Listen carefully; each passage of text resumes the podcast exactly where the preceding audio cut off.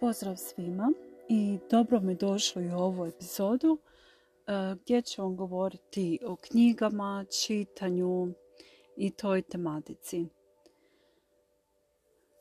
Znači, e, kad govorim o knjigama, e, smatram da je zaista veoma važno da se educiramo, da konstantno učimo, čitamo, jer e, tako produbljujemo zaista svoje znanje, razvijamo e, svoje sposobnosti, dobijamo nove uvide i smatram da nikad nije onako dovoljno čitanja, razumijete? Uvijek možete još nešto naučiti, uvijek e, postoji još nešto što niste pročitali, što niste čuli i kad se radi o edukaciji, u radu na sebi, to je zaista onako neiscrpan izvor, ali e, sad vam želim objasniti jednu drugu stvar.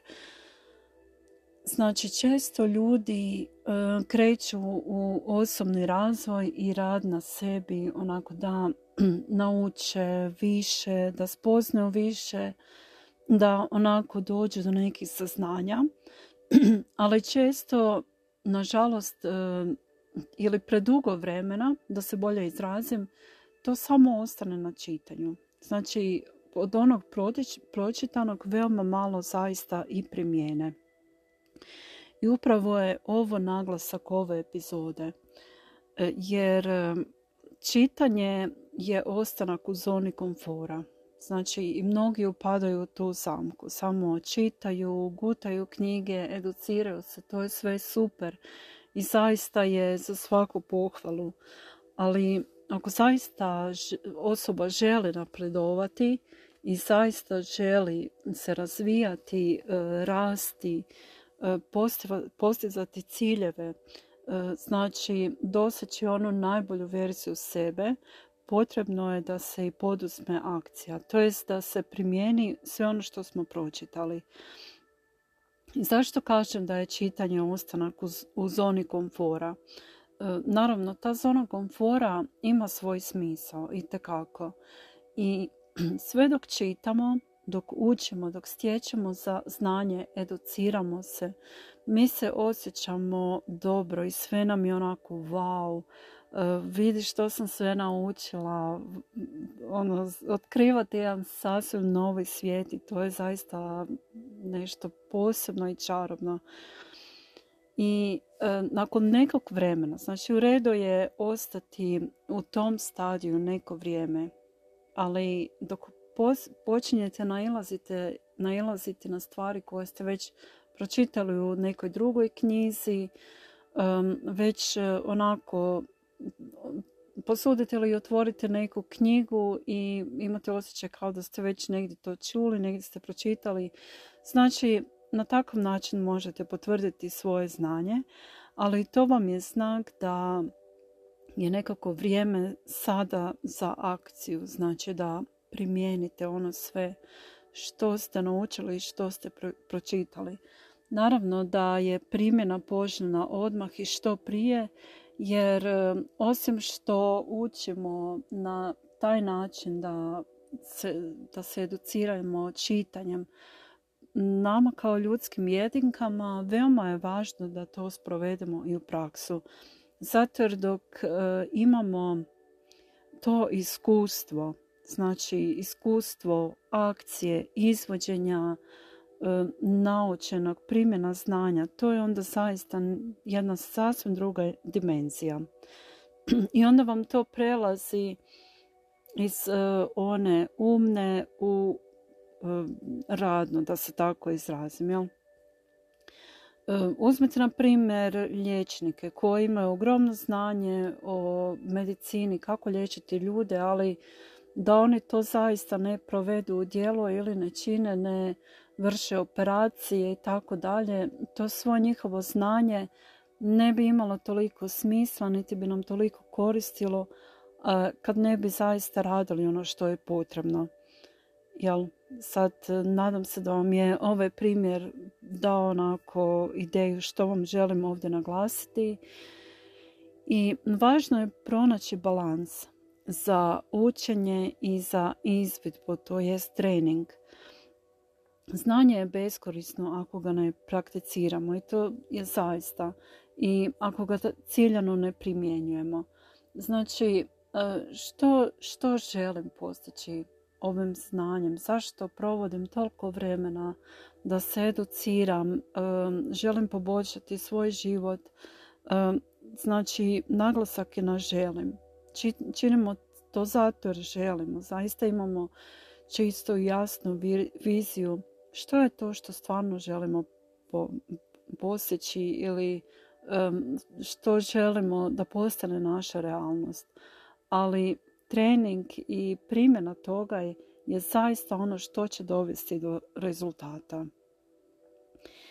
I e, osobno nekako preferiram starije knjige. E, kad mislim starije, imala sam priliku iz te tematike, znači e, moderne psihologije, e, osobnog razvoja, uspješnosti u životu, znate.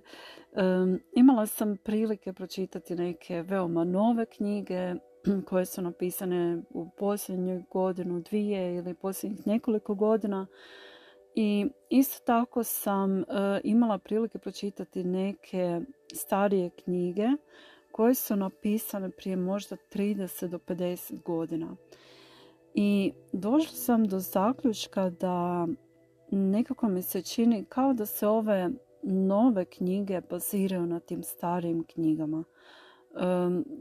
ne znam da li, da li razumijete što želim reći, ali onako shvatila sam da zaista sad je taj, dešava se boom osobnog razvoja, rasta na sebi, svi nešto čitaju, slušaju, kreiraju neke sadržaje, svi žele postati najbolja verzija sebe, napredovati i tako dalje. I naravno da sukladno sa tim je došlo i do ponude mnogih vrsta sadržaja vezano uz tu, uz tu tematiku, zato jer je i visoka potražnja. Ljudi zaista žele naučiti, zaista traže znanja, e, žele promijeniti nešto, žele napredovati. E, svi svjedočimo u kakvom stanju je ovaj svijet, pogotovo tijekom i nakon covid I zaista svi shvaćaju da ako nešto ne poduzmemo,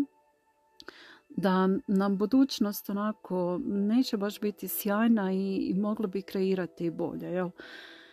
I sukladno tome se pojavilo mnogo, mnogo novih trendova, neki posljednji, sada mi se vrte reklame ono kad recimo kuham ručak, pustim si nešto na youtube što me zanima i onda mi iskoči ona reklama hej, napišite knjigu za sat vremena, stavite na Amazon i prodajte ju na Amazonu i tako nešto. I sad ja onako slušam i mislim si kako je uopće moguće, pa sat vremena ne mogu napisati sastavak jedan, a kamoli knjigu, razumijete?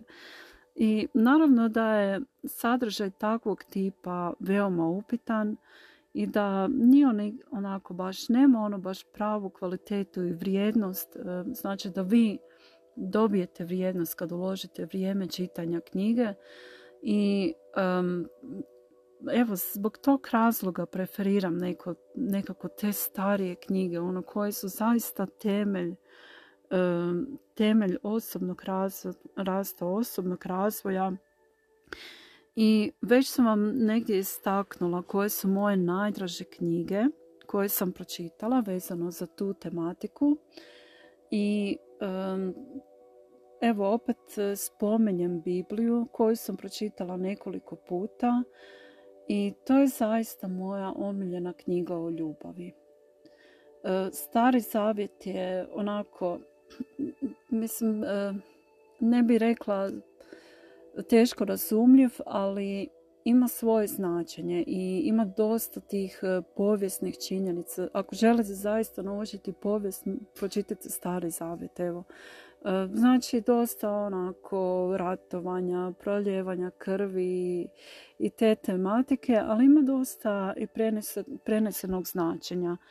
Novi savjet zaista znači naša era i veoma je primjenjiv u ovo naše doba.